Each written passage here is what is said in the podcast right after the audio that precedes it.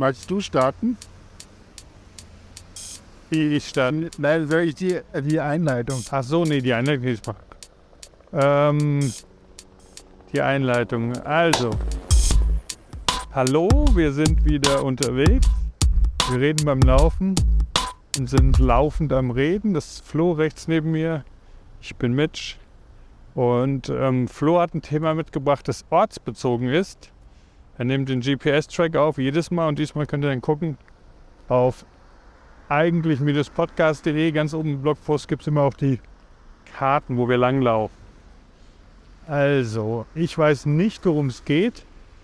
Ich weiß nur, dass Flo sich noch extra 15 Minuten rausgegraben hat, weil er meint, es unglaublich viel vorzubereiten. Flo, what's, what's, what's up? Ja, hallo auch von mir. Herzlich willkommen bei eigentlich 17. Wir erscheinen alle zwei Wochen. Äh, meistens am Donnerstag.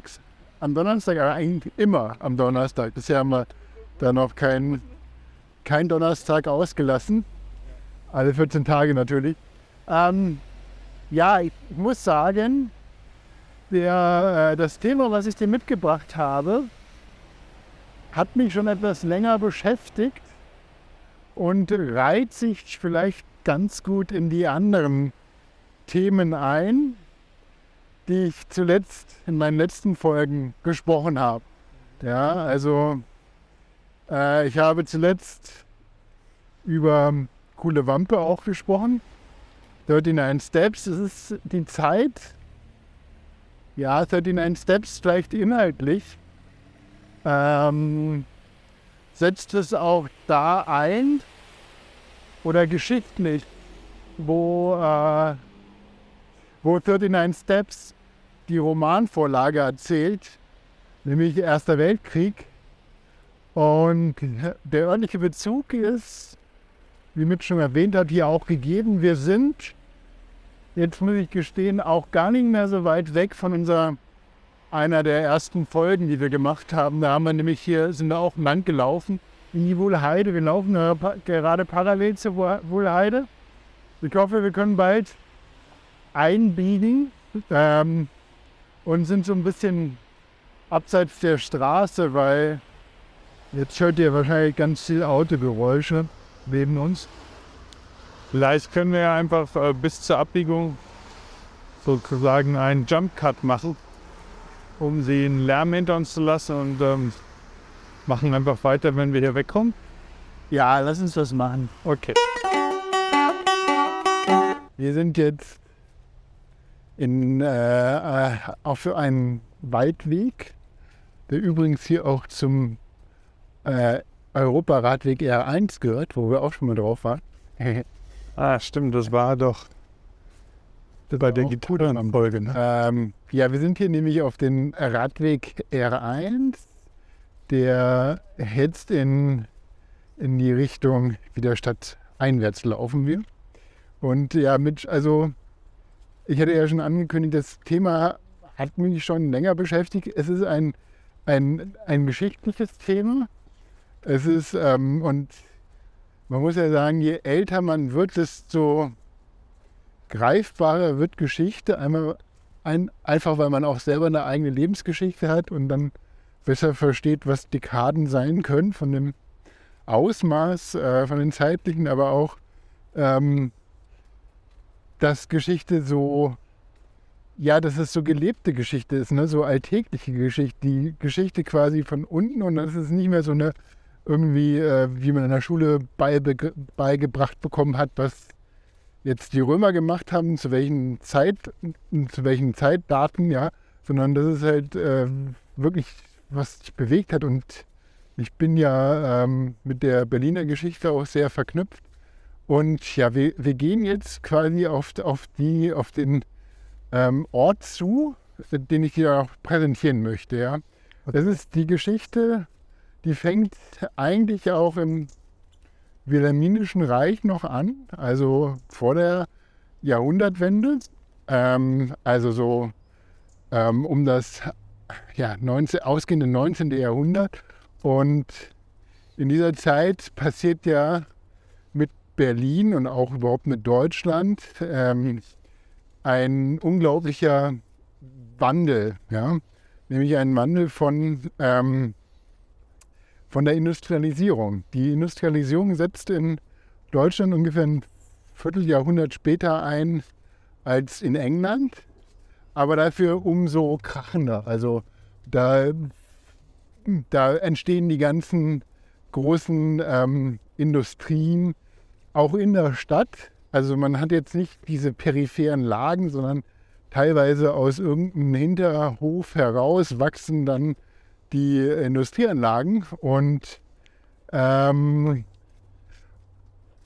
und äh, es ist unglaublich viel in Bewegung. Also diese ganze Dynamik, das kriegt man jetzt so ein bisschen mit durch diese nachkolorierten äh, äh, äh, historischen mhm. Filmchen, die halt auch mit KI bearbeitet auf einmal so eine Brillanz von 4K entwickeln und so ganz, ähm, so ganz äh, vertraut wirken, wenn die halt koloriert sind. Und dann ist es nicht mehr. Das, das nicht. Ne? Also ich finde find den Unterschied auch ähm, kaum fassbar. Also es ist wirklich erstaunlich, was man weiß es im Kopf, aber es entsteht nichts. Man sieht das Schwarz-Weiß-Bild, man weiß, das waren Farben, es entsteht nichts und man sieht es in Farbe und es bewegt sich und die Geschwindigkeiten wurden angepasst und die Bilder verbessert und auf einmal trittst du wirklich in Resonanz mit den Leuten auf dem Film. Ja. Ja, die werden viel vertrauter, ne? Und das ist, glaube ich, auch hier so dieser Ort, denn ähm, es wird einfach eine gewisse Vertrautheit baut sich ja auf, weil halt irgendwie äh, eine Nachvollziehbarkeit da ist, ne? Und nicht mehr nur so ein ausgeblichenes Bild. Und ähm, zu dieser Industrialisierung passiert natürlich auch äh, eine sehr, äh, ein sehr starker Bevölkerungswachstum. Das heißt, ähm, äh, Fabriken entstehen, ähm, die äh, Arbeiter und Arbeiterinnen kommen dann halt auch in die Stadt oder äh, finden sich da ein. Das heißt, ein ganz hoher Bedarf an Wohnungen entsteht auch und in der Zeit wurden halt so Mietskasernen gebaut. Also es wurde halt einfach eins nach dem anderen hochgezogen.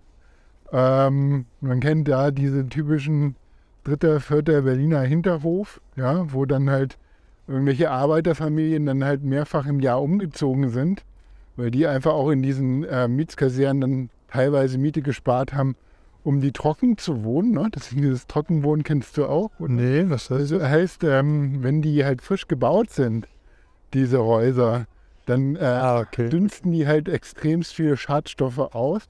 Und eigentlich kann da keiner drin wohnen, aber das wurde halt an, an, an diesen mittellosen Familien dann halt untervermietet, damit die halt äh, in der Zeit zu einer vergünstigten Miete da auch ähm, ähm, eben wohnen können. Und sobald dann eben das, diese, ich glaube, das waren dann halt so ein paar Monate, sobald das dann halt durch war, konnten die das halt irgendwie ähm, normal vermieten oder etwas ja, angepasster. Ähm, dass also diese Mietskasernen entstehen und äh, ja, und es entsteht halt eigentlich, Deutschland wird zu einer Industrienation, ne, kann man so sagen. Und in, in Berlin ist das vor allen Dingen äh, Siemens, ne, Siemensstadt und AEG. AEG ist dann auch durch die beginnende Elektrifizierung und so weiter als Konzern äh, ich glaube, der sitzt dann äh, in äh, Moabit im heutigen. Und ich springe jetzt ein bisschen vor, ich will auch über denjenigen sprechen, der AEG maßgeblich geprägt hat in, ähm, als Künstler, aber auch der Erfinder von dem Industriedesign und des Corporate Designs, ja. Mhm. Ähm, Jetzt bin ich aber gespannt. Der, ja, also das ist natürlich, und deswegen sage ich, ich musste mich viel vorbereiten, weil natürlich unglaublich viele Arbeiten und Geschichte schon von, von diesem Mann geschrieben wurden. Ja, weil er sehr viel bewirkt hat. Es geht um Peter Behrens. Ah, okay. Ja. Peter Behrens, der okay. ähm, Anfang des, 19, äh, des 20. Jahrhunderts dann bei der AEG, AEG angestellt war der, und das ist, finde ich, auch so unglaublich. Er hatte. Bin ich doppelt gespannt, wie wir jetzt, also wenn Peter, ist Peter Behrens der Gegenstand?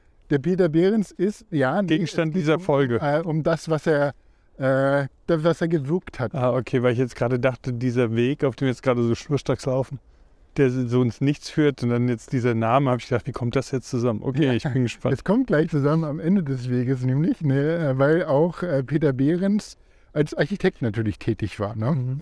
Und äh, er hatte in, ähm, er war künstlerischer Leiter quasi von AEG zu einem gewissen Zeitpunkt. Peter Behrens hat auch die Industrienorm und so weiter sehr gefördert. Künstlerischer Leiter, wo er dann vom Briefpapier bis zum Fabrikgebäude alles äh, inszeniert, gestaltet und auch als Architekt tätig war. Ähm, er war ein unglaublich präziser Mann. Ich will gar nicht so in die Biografie, weil ich mich auch nicht wirklich mit der Biografie beschäftigt habe von Peter Behrens. Ich will aber nur noch den, ähm, äh, die Anmerkung machen, dass er hatte dann halt im Anfang des 20. Jahrhunderts ein Büro, wo dann teilweise als Praktikanten, teilweise als Angestellte in diesem Büro haben Walter Gropius, Corbusier, Mies van der Rohe, alle da gearbeitet. Mhm. Die waren halt schon, das ist schon unglaublich, ja, das ist schon so die geballte, Ganz geballte äh, Bauhauskultur, alles, was dann halt später dann, und Peter Behrens war quasi so ein Schmelztiegel. Und ich nicht nur, also ich will jetzt ja nicht so diese, diese Individualgeschichte dann halt äh, beschreiben, sondern es geht halt immer um, ähm, es war ein Zeitgeist, ne?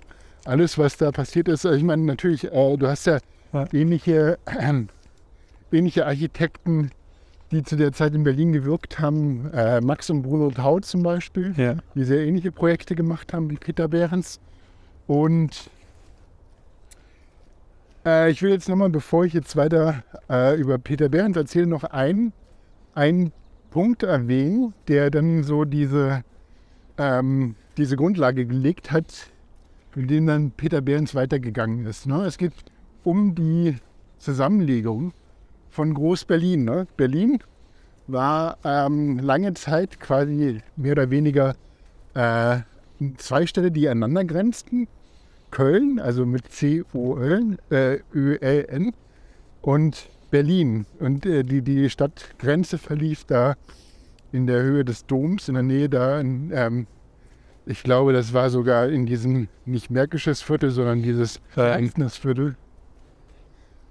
Also auf jeden Fall ist dort die Stadtgrenze lang gelaufen. Nikolas. Nikolaiviertel, genau. Nikolaiviertel. Nikolaiviertel. Das ja genau. Und ähm, da ist die Stadtgrenze lang gelaufen. Dann, ähm, ja, Berlin war lange Zeit halt quasi mehr oder weniger so eine Exerzierstadt, also so eine Übungsstadt für Militär.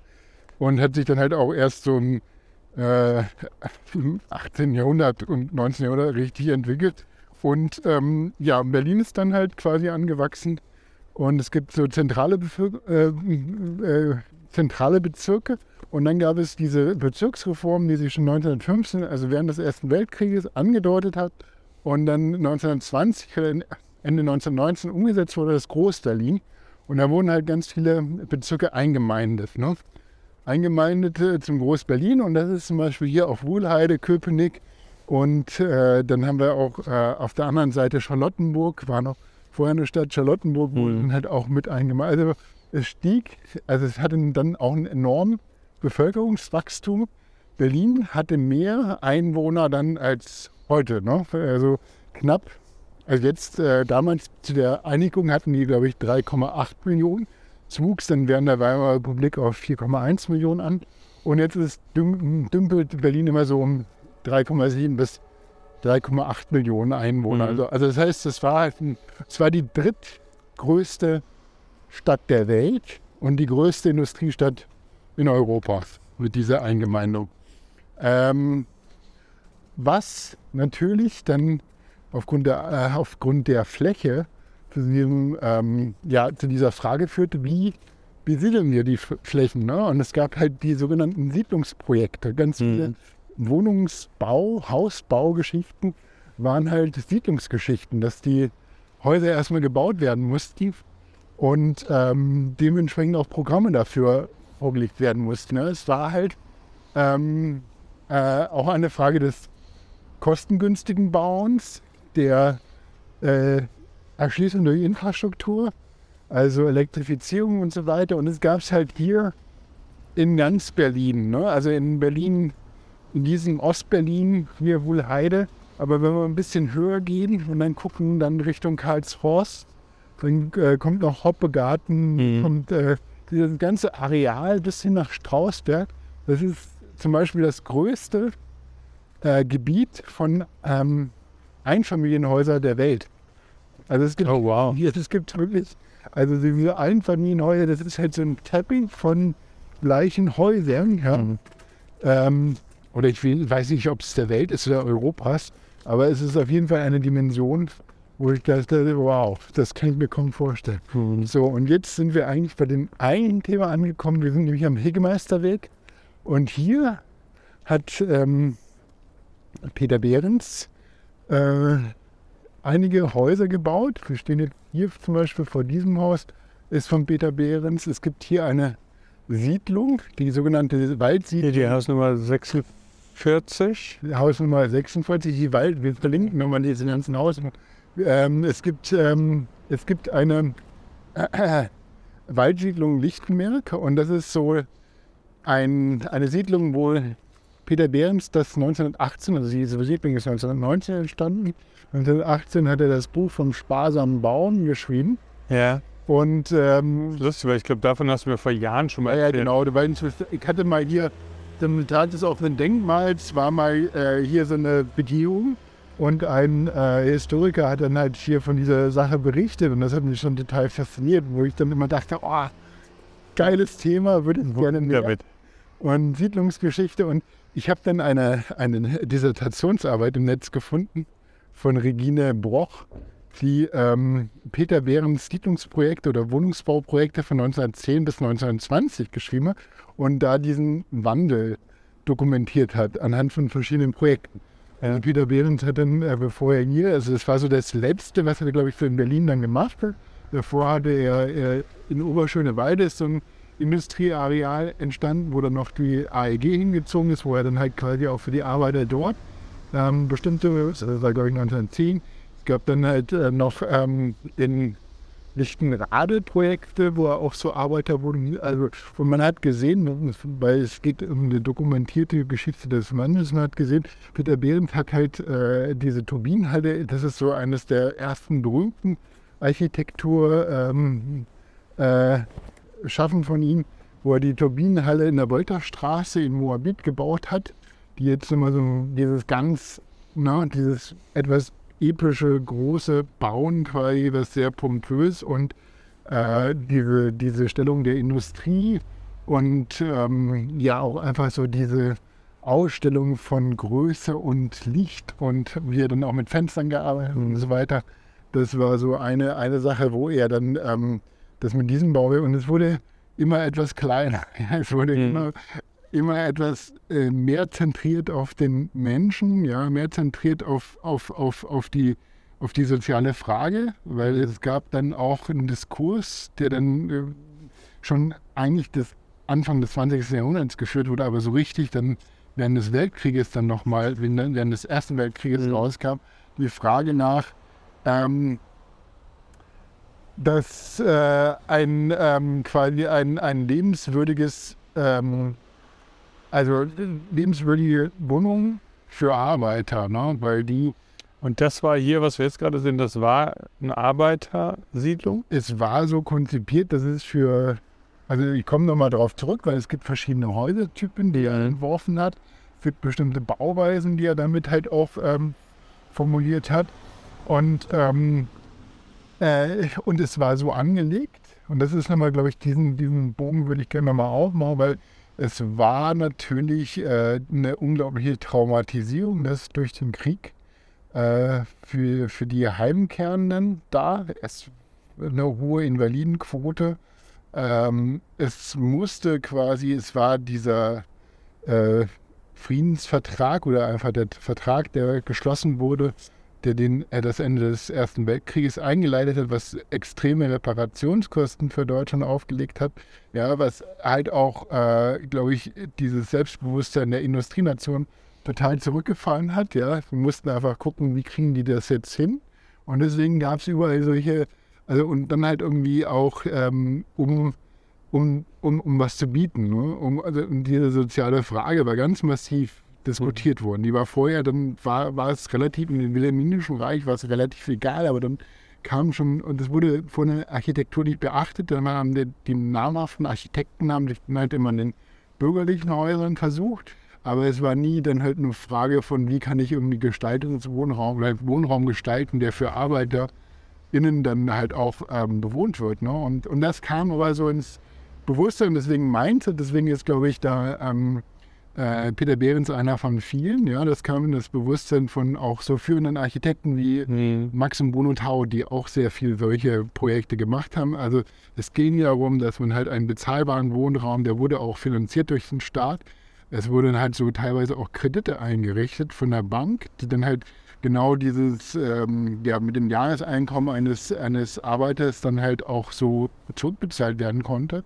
Und es ging vor allen Dingen darum, dass ähm, eben äh, der Arbeiter dann halt so ähm, sich erholen kann, dass er das halt auch so eine Lebensqualität bekommt durchs Wohnen und, äh, und da aber auch geschickte ähm, ja, Ansätze, um halt quasi Kosten zu sparen, aber auch um, um so einen mhm. sozialen Raum aufzumachen. Ne?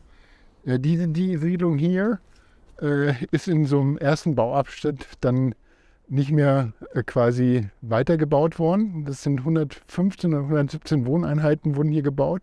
Es gab in dem sparsamen Baum hat, Bauen hat der äh, Peter Behrens genau beschrieben, was er ähm, für Häusertypen dann entwickelt. Ja, die Häusertypen äh, sind aus, und das muss man glaube ich auch so verstehen, es ging nicht darum, billig zu bauen, sondern der Peter Behrens war halt Künstler. Also er wollte halt eine möglichst günstige Bauweise, mit einer ganz hohen Ästhetik, also dieser, diese, diese, dieser Anspruch, da halt auch auf, einen ganz hohen, auf einer ganz hohen Qualität von Ästhetik zu arbeiten, das war ihm halt sehr wichtig und deswegen sind, also diese sind halt hier auch ähm, Kulturerbe, die Häuser, sind ähm, in 1990 sind die dann größtenteils in privaten Besitz zurückgefallen. Es wurde 1950, also wurde es wieder aufgebaut, weil, aufgebaut, weil einige Häuser im Zweiten Weltkrieg dann zerstört wurden. Und 1990 haben sich halt auch die Leute, die hier, wir gehen jetzt mal hier rein in die Straße, also wir sind jetzt Legemeisterweg und gehen jetzt in den ähm, Drosselstieg. Und das ist, glaube ich, so der Kern der ähm, Siedlung hier. Und ähm, wo, beschreibt man ganz kurz, was man so sieht oder was für ein Gefühl genau. ist, weil ähm, es ist irgendwie schon sehr schlicht. Also die Häuser haben jetzt keine, ähm, keine Verzierung, äh, kein Stuck oder so. Es gibt aber so Erkerchen, kleine Vorbauten, das ist alles ein bisschen verschachtelt. Es hat so ein bisschen was von Lego-Haus, würde ich so sagen, so früher Lego-Haus. Das heißt, die, man hat schon das Gefühl, dass zum Beispiel die Dachelemente alle sehr ähnlich sind, dass es da immer die gleichen Winkel gibt. Jetzt aber nicht einfach stupide runtergerechnet wurden, sondern die dann so versetzt äh, aufgebaut wurden, sodass das halt alles auch sehr verwinkelt wirkt. Sondern ist jetzt auch schon langsam ein bisschen dunkler. Das heißt, das Licht gibt dem jetzt hier auch so ein bisschen was sehr, sehr Heimliches. Und ähm, man hat so ein Gefühl, ich sage ein sehr schwieriges Wort, aber so ein Gefühl von Heimat. Ja? Das ist irgendwie so ähm, sowas, was glaube ich in so einer großen Stadt wie Berlin oder wie du sagst, die Stadt war damals ja noch größer als heute, dass man wirklich so ein Gefühl von also wenn man sich vorstellt, hier gehörte einem so ein Haus, das ist heute sicherlich keine Arbeitersiedlung mehr hier. Ne? Also ich glaube, diese Häuser sind eher so Prime Property, wenn die überhaupt noch verkauft werden oder wenn man einfach drauf sitzen bleibt. So. Äh, es hat auch so eine Spur von England, gar nicht mal so sehr in den Materialien, aber einfach weil die zweigeschossig sind. Ne? Es ist ja auch so, dass du halt dann wirklich das Gefühl kriegst von diesen englischen Reihenhäusern so ein bisschen. Und ähm, ich nehme mal an, dass ich erinnere mich, wir waren vor über zehn Jahren mal zusammen in der Tautsiedlung da im Süden, wo wir diesen äh, Badeofen abgeholt haben. Erinnerst du dich? Da hatten wir über Ebay so einen Badeofen, wo man mit Feuer Wasser warm machen kann. Und einer hat diesen, das Ding entkernt und umgebaut und musste dann irgendwie die ganzen alten Kohleöfen, wo taut, wo wirklich die Farbe für jeden einzelnen Ofen sich ausgedacht hat. Die wurden einfach so rausgerupft und die wollte keiner auf Ebay kaufen. Ähm, und wir hatten nicht genug Ladeflächen. ja, genau. Aber, aber das, was du beschreibst, nämlich, das ist so e-, eine ähnliche. Die Gärten, da war ich eigentlich. Ne? Weil da unten hat man die Gärten sehr gesehen, hier habe ich sie noch nicht gesehen. Jetzt gehen wir mal hier den Weg ab. Ich äh, will deswegen hier erstmal nach hinten in den Garten gehen, weil das war jetzt auch ein ganz ähm, äh, prägendes, äh, ein prägendes Element von diesen ähm, Typenhäusern, ja, dass man äh, pro Parzelle, mehr oder weniger pro Haustyp, auch ein, ein Gartengrundstück hat. Ähm, einfach mit dem Ziel, dass die jeweiligen Familien sich selbst versorgen können. Also die Garten, die Gärten sind so zwischen 100 bis 300 Quadratmeter groß. Es gab dann auch immer eine kleine Bestallung, die vorgesehen werden, wurde. Und es gab tatsächlich also ähm, einen Garten, um, um sich selbst zu versorgen, um halt Tiere auch dann zu haben. Und äh, jetzt auch nochmal so ein, das, was du beschrieben hast, dieses äh, Gestaffelte, ne? das ist das Meandern, also das ist auch so ein, so ein architektonischer Begriff, das kommt ja, dieses Meandern, das ist halt diese, dieses Muster, dass sich das nicht so geradlinig durchzieht, sondern dass sich die Front auch sehr zurückzieht, dass wir dann auch eine, also es geht auch in diesem sparsamen Bauen, dann halt natürlich diese Siedlungsfrage, diese ähm, Frage von Erschließung des Grundstückes. Ne? Das heißt, der ganze Straßenbau, diese ganze Legung von, Info, äh, von, von Elektrizität und von fließendem Wasser war auch immer eine Frage von Ressourcen. Das heißt, die haben so effektiv wie möglich dann halt gebaut, damit die nicht dann irgendwelche äh, unnötigen ähm, Wege haben. Also alles, was unnötig war, wurde dann so, so wenig wie möglich, also wurde vermieden. Aber gleichzeitig wurde halt sehr stark Wert gelegt, dass es nicht zu sehr in so eine, in so eine Flucht dann endet, sondern dass es sich sehr aufsprengt. Und es gibt hier verschiedene Wohnungstypen. Und ähm, Ziel war auch, das gibt halt irgendwie eine, hier, hier in dieser Siedlung wohnen Wohnungen, wo halt dann auch ähm, tatsächlich ein eigenes Bad drin war. Und es gab dann auch die Ausbaupläne, haben vorgesehen, dass es dann halt hier einen Marktplatz gibt, dass es eine Schule gibt, dass es dann halt eine, eine Bäckerei und so weiter. Also es war mit diesem ganzen Social Embedding, ne, mit dem Social und Economy Embedding war hier auch vorgesehen. Das war jetzt von Behrens geplant oder was? Das war von Behrens geplant. Okay. Das war von Behrens. Es wurde von ähm, Geier ausgeführt. Ich musste ganz kurz auf Fußnote so ein bisschen schmunzeln, weil ich dachte weil du vorhin sagtest, Corbusier auch als Schüler oder sowas damit involviert war in dieses Denken, der dann später diese Wohnmaschinen gebaut hat, wo im Prinzip die Kita und alles im Haus drin war. Ne? Also nicht so, der Garten war weg, ja. Ähm, aber das Ganze war dann auf einmal nach innen gekehrt. Das ist von außen einfach nur ein Block, der natürlich auch ästhetisch ansprechend gestaltet war, auch so mit zweistöckigen äh, Wohneinheiten. Aber innen drin war dann eben diese ganze Kita und dieses ja. Gefühl von sozialem Funktionieren wurde dann auch ins Haus gelegt und hier war es dann noch äh, außerhalb. Genau, also ich kenne mich in der Architekturgeschichte nicht aus. Ich, aber es ist halt ganz viele Impulse, Ideologien oder, oder, oder Visionen kommen halt irgendwie aus diesem Umfeld. Ein Bauhaus hat bestimmte Sachen ausprobiert, äh, ja natürlich hier und andere und das hat sich ja immer weiterentwickelt. Es ging dann halt so in diese ne, Wohnungs, äh, wie kann man das noch gestalten, was, also sicher war maßgeblich dann irgendwann das Auto. Hier hat es noch keine große Rolle gespielt, aber dann halt die Frage, wie sich dann halt Stadtplanung auf mit Auto dann auf den, die Wohnungstypen. Da haben wir ein, zum Beispiel ein Kreuzwerk und so weiter, gibt ja auch da so einige Ecken, wo von dieser Autostadt Berlin dann geträumt wurde und alles quasi mit ähm, Autobahnen dann halt zugepflastert werden sollte. Auch ein spannendes Thema. Aber hier, hier ich wollte nur mal sagen, es gibt, ähm, es gibt äh, Typen von Häusern, die, also es sind vier Grundtypen sind so geplant worden, ne, wo dann halt äh, so das so ein bisschen sich staffelt auf äh, ein Arbeiterpärchen oder ein Pärchen, die dann halt äh, ist eine gemeinsame Wohnküche mit anderen haben. Also es gibt Mehrfamilienhäuser und Einfamilienhäuser. Mehrfamilienhäuser waren auch teilweise Wohnküchen dann geplant, ja. Mhm. Und es war dann halt auch so, dass es so eine äh, quasi ähm, Spülküche dann äh, als Durchgang zum Garten eingerichtet wurde. Das dann halt genau mit dem Ziel, also auch sehr pragmatisch, kommst rein, hast da ein ganzes Obst und Gemüse und jeder irgendwie Spülküche und also so, ne? Und dann wurden das aber auch so größere Wohnküchen dann später mal. Ne? Also das, mhm. das hat sich dann halt so entwickelt, ne? Und ähm, ja gut, ich denke, dass die Küche da, also keine Ahnung, ich bin jetzt gerade hier das erste Mal kein Blick da rein, aber natürlich die Versorgung durch Leiten, Zuwasser, Abwasser, äh, scheinbar hatten die auch schon Toiletten genau. im Haus genau. und sowas und gleichzeitig war es wahrscheinlich trotzdem so, dass die Küche natürlich der Ort war, an dem die Hitze entstand. Wahrscheinlich gab es eigene Öfen, aber wahrscheinlich wurde doch noch das Kochen irgendwie über Holz, Kohle oder sowas gemacht. Ja, ne? ja genau. Also genau diese, diese Aspekte. Also das einmal, einmal ist es auch eine der ersten Siedlungen, die jetzt hier elektrifiziert waren, also 1919. Äh, denn ähm, war eben alles eben auf Sparsamkeit und auf Optimierung ausgelegt. Das heißt, äh, es wurde so gebaut, dass es nicht nur günstig, sondern dann halt auch, ähm, dass das Heizen dann halt auch nicht so teuer war.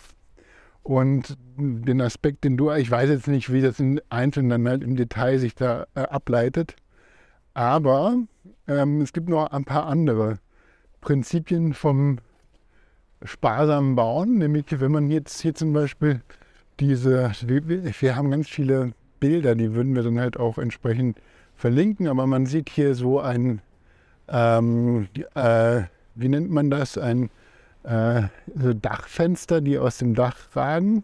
Dachgaube? Eine Gaube, ja, genau. Und diese Gaube ist zum Beispiel so angelegt, dass die nicht auf dem Dach eines Grundstücks liegt, sondern immer an der Trennlinie von. Ah, ist interessant, ja. Das heißt, äh, hier spart man, also hier hat man natürlich den Vorteil der Gaube, ähm, aber man hat es nur ähm, pro Grundstück oder pro Hauseinheit dann halt auf einer Seite und äh, spart dann halt auch so wieder Aufwand und Material.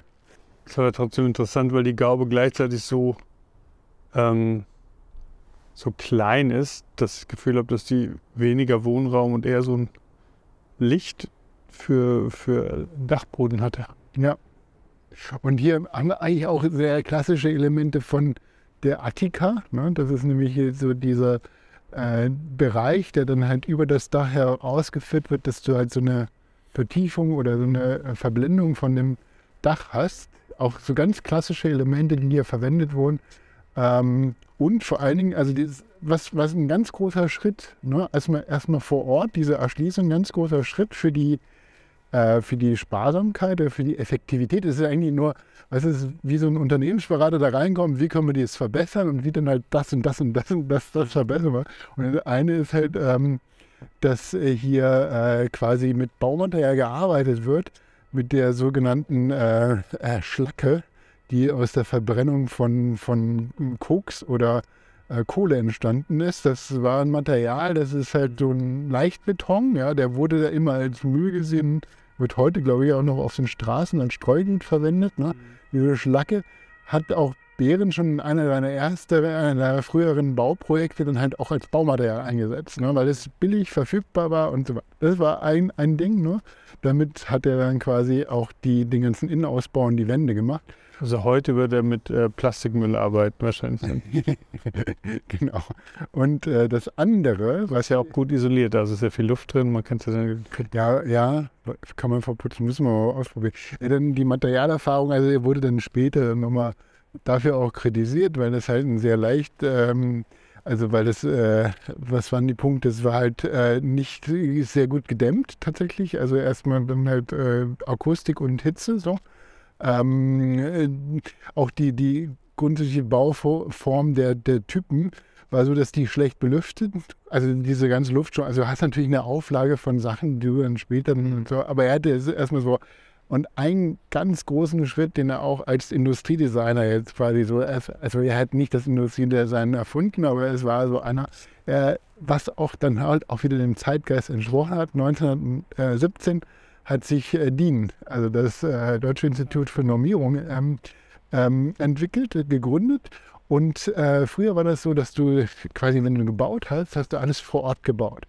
Ne? Also das heißt, äh, die Türen wurden, dann kamen die halt, die Handwerker mit ihren äh, Rohmaterialien, haben dann die Tür dann halt vor Ort dann vermessen, gebaut und so weiter.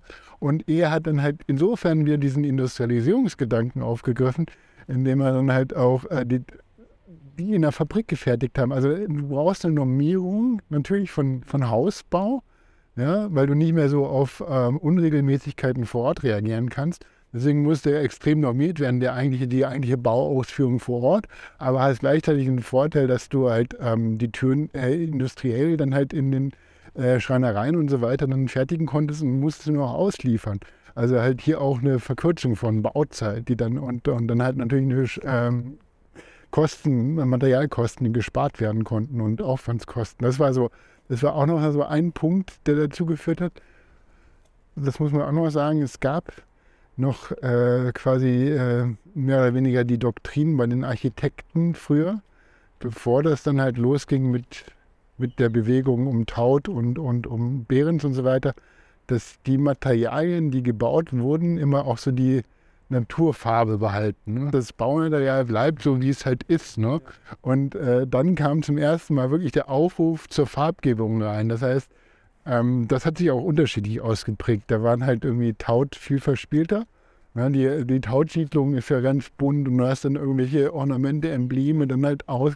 Und hier hat er ganz klassisch, also er hat alle Fenster und Türen, Fensterläden und Türen sind halt blau, sind auch hier, das muss man auch sagen, die wurden 1990, dann gab es halt wirklich die Auflage, die dann halt auch mit den Bewohnern und den Besitzern zusammen gemacht wurden, dass die sich verpflichtet haben, das in dem Stil von Behrens, wie es damals gebaut wurde, zu restaurieren. Ja. Also da sind auch einige Gelder, um das dann halt auch in dieser Form, also das heißt, es ist wirklich historisch sehr wertvoll, äh, hier diese Siedlung, ähm, weil die auch so diesen Zustand von damals auch ganz gut zeigt. Ja. Einziger Punkt, der mit Sicherheit nicht Teil dieser Vorschrift war, waren die Briefkästen, wenn ich mir diese. genau, und Parkplätze natürlich auch nicht. Ne? Parkplätze wurden später eingeführt. Es geht ja auch immer so, also es war auch wichtig, dann halt, dass die Straßen auch möglichst eng und schmal waren, um halt auch wirklich so eine gewisse Ruhe dann halt zu geben. Und so andere, ähm, ja, um, um, einfach eine andere, andere Lebensqualität äh, auch in dem, in dem Viertel dann halt aufzubauen.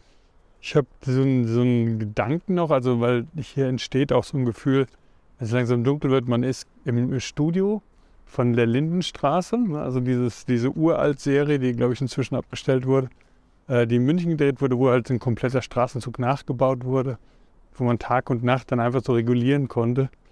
Und es fühlt sich hier auch auf eine gewisse Art, finde ich, ähm, so künstlich an. Die Straßen würde man heute halt anders machen, alles sehr schmal, eng, klein. Total schön. Das Künstliche ist ja vielleicht auch, weil es gerade so schön ist, so gut wiederhergestellt. Ist aber nicht ganz neu, das merkt man schon. Also wurde, wie du gesagt hast, wahrscheinlich dann wirklich so vor 30 Jahren restauriert, aber total liebevoll gemacht. Und dann entsteht schon auch so was Unheimliches. Also wirklich so unheimlich im Sinne von, es ist total heimlich. Also in jedes Haus denken, ach, da würde ich jetzt aber gerne reingehen. In den Gästezimmer, davon hier klopfen und sagen, es ist bald Weihnachten muss wegen der Volkszählung hier sein. Darf ich in ihr Gästezimmer oder sowas in der Art? Und gleichzeitig ist es aber auch unheimlich. Es fühlt sich so ein bisschen, ich weiß nicht, wie sich damals angefühlt hätte, weil eine Arbeitersiedlung, da waren die bestimmt schon auch stolz drauf, was ganz Neues. Ne? Das war, aber das Gefühl ist jetzt so, es ist so zuckersüß an manchen Ecken, dass, dass es auch unheimlich wird. Ja, ich verstehe den Zweck. So ein bisschen wie, ich denke jetzt gerade an die äh, Midsommar-Folge da von ja. Chris und dir, ne, über den Horrorfilm. Also es hat so einen Horror, aber es könnte auch so, ähm, keine Ahnung, so ein früher Peter Jackson. Ja, spätestens, wenn wir hier die Weihnachtsbeleuchtung äh, mitbekommen. Ne? also wir sind jetzt durch den Drosselstieg gelaufen. Das ist so das Kernviertel. Wir kommen jetzt zum Gleihweg und hier ist nochmal eine Denktafel. Also eine Denkmaltafel. Und hier sieht man auch, glaube ich, ganz gut, wie das, also das war die ursprüngliche, das ist dieses Trapez hier. Ja. Das war die geplant. Und hier sieht man auch, dann gab es einen Spielplatz und so weiter. Das war die Siedlung. Und dieser Bereich, der jetzt so ein bisschen hier hervorgehoben ist, das ist das, was dann tatsächlich gebaut worden. Ja, und hier steht dann halt auch nochmal so, was jetzt wichtig war. Und ähm, ich habe mir auch tatsächlich dann äh, das Buch vom sparsamen Bauen, das werde ich auch verlinken, habe ich äh, quasi einzeln die Seiten runtergeladen, mhm. nochmal zum PDF zusammengebunden und das können wir dann auch in den Shownotes dann mit verlinken. Da habe ich das, äh, ich habe mir nicht alles durchgelesen. Command Line oder? Nein, ich habe dann, ähm, ich habe dann das Vorwort gelesen. Das ist von, ähm, also es ist, ist schon echt spannend, weil das so diese, diese, diese Verknüpfung von wie, also es gibt, glaube ich, einen ganz guten Einblick, wie das, wie, wie, wie, wie das Bild oder wie sich die Zeit dann so geprägt hat da. Ne? Es war dann ähm, vor allen Dingen diese soziale Frage, es war sehr eindringlich und es war ein, ich habe den Namen vergessen, das ist im Prinzip einer von Also ein äh, schon so ja, liberaler Politiker. Ja.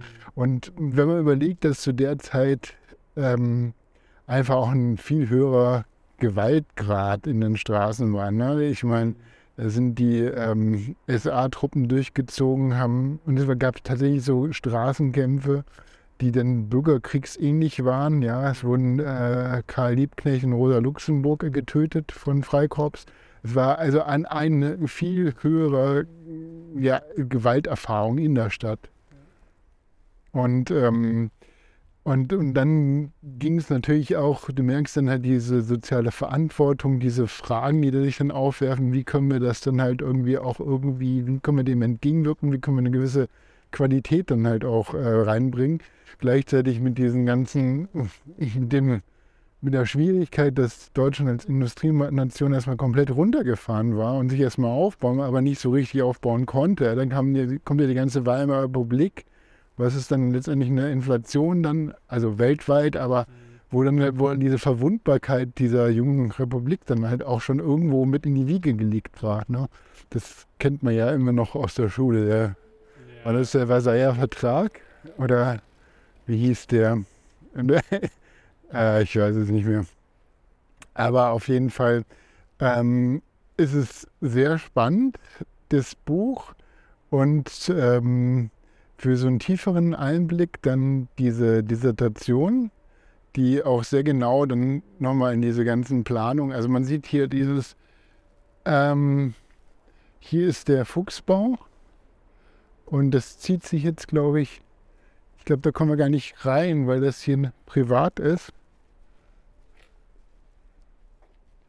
Oder doch, hier, genau, da können wir, genau, da gehen wir nochmal, da gehen wir nochmal weiter. Das ist jetzt dieser Bauabschnitt, der noch hier ist quasi ein Haus, ähm, wodurch man drunter durchgehen kann, ein Durchgang geschaffen ist. Das ist hier zum Fuchsbau. Hier gibt es auch dann nochmal diese Mehrfamilienhäuser, die dann mitgebaut wurden. Und, ähm, ups. und es wurde auch hier, war dann immer die Frage auch natürlich für, wenn du, wenn du hier Arbeiter hast, ne, die müssen ja auch irgendwo auch ihren Weg bestreiten können.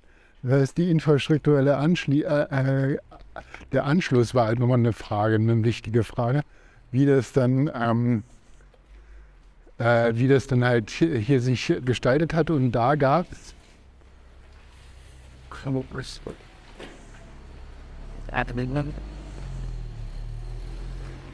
da gab es äh, hier eine Straßenbahn, Haltestelle, die ist dann da vorne oder das ist dann äh, da, wo wir auch vorhin angefahren sind, äh, hat dann auch eine Straßenbahn, die dann halt auch dieses Gebiet versorgt hat mit Feuerholz, mit Kartoffeln und so weiter. So, hier sind diese, diese meandernden äh, Mehrfamilienhäuser.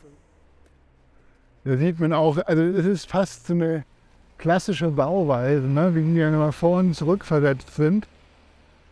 Ähm, und weißt du, was mir jetzt hier einfällt? Dass ich hier in einem von den Häusern, das war nämlich auch von etwas längerer Zeit, da kann ich dieses Gebiet gar nicht, obwohl ich hier in der Nähe wohne und oft vorbeigefahren bin. Man muss dann halt von dieser Hauptstraße runter einbiegen und auf einmal ist man in diesem Gebiet. War völlig fasziniert. Ne? Und weißt du, was ich hier über eBay Kleinanzeigen gekauft habe? So ist ist wieder der Badeofen, nämlich die, die Spülmaschine, die du von mir okay. Die habe ich dann halt hier aus, aus so einem Haushalt, da war ich halt total. Die ist von AEG, da schließt sich der Kreis. Ne? genau, ist die das? Ja. Sehr gut, sehr gut.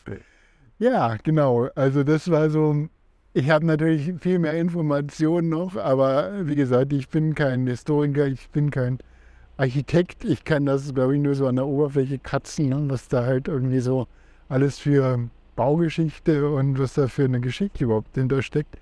Ähm, aber das wollte ich dir gerne zeigen, weil mir das wirklich immer wieder so, wenn ich hier vorbeigehe oder fahre, ne, dann denke ich halt immer wieder hier an diese Siedlung. Das ist so eine kleine Perle.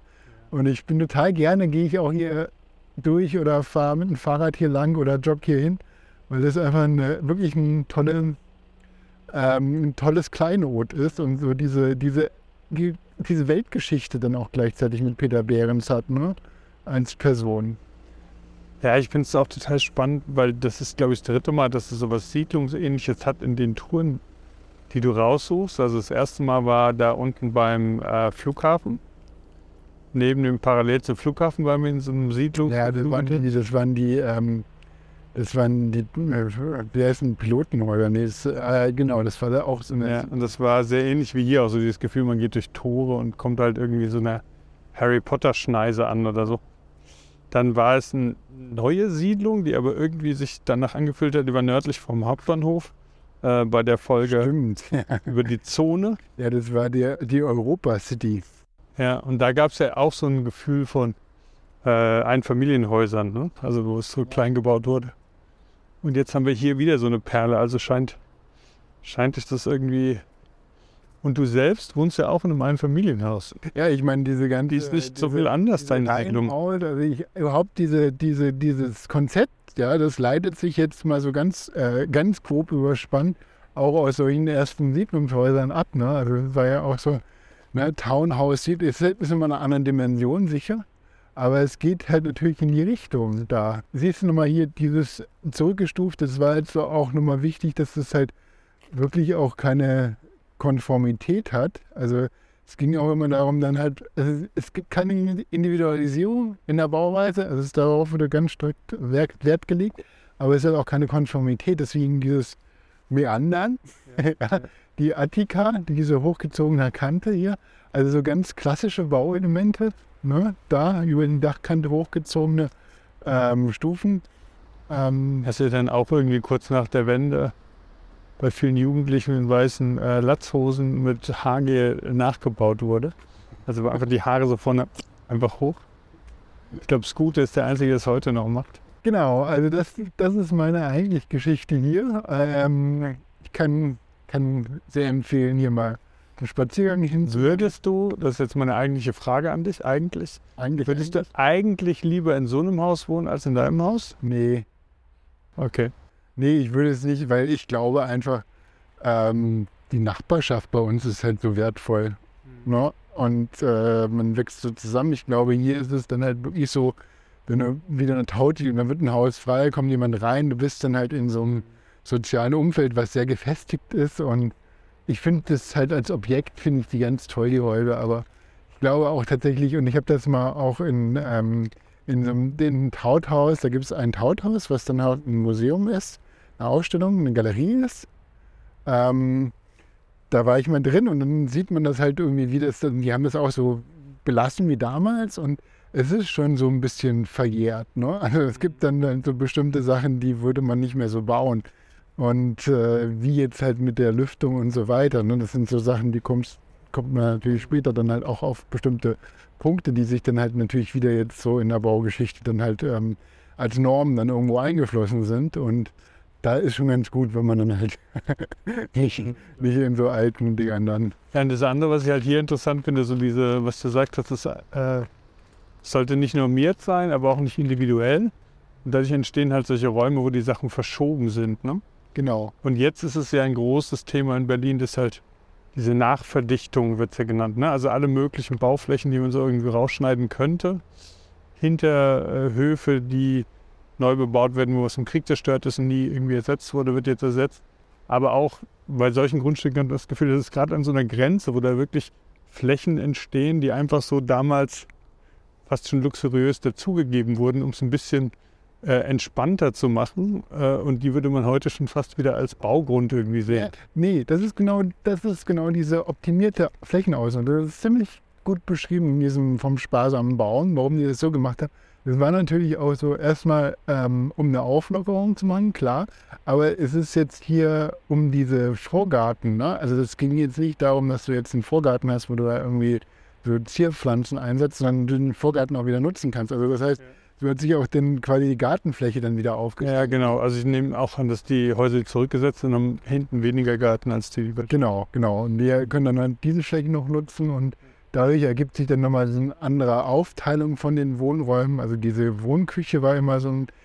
Ähm, und äh, es gab auch bewusst, es gab bewusst auch ähm, ein Haustyp 4. Der Haustyp 4 war halt für ja, besser oder mittel, also für bürgerliche Leute dann auch gedacht.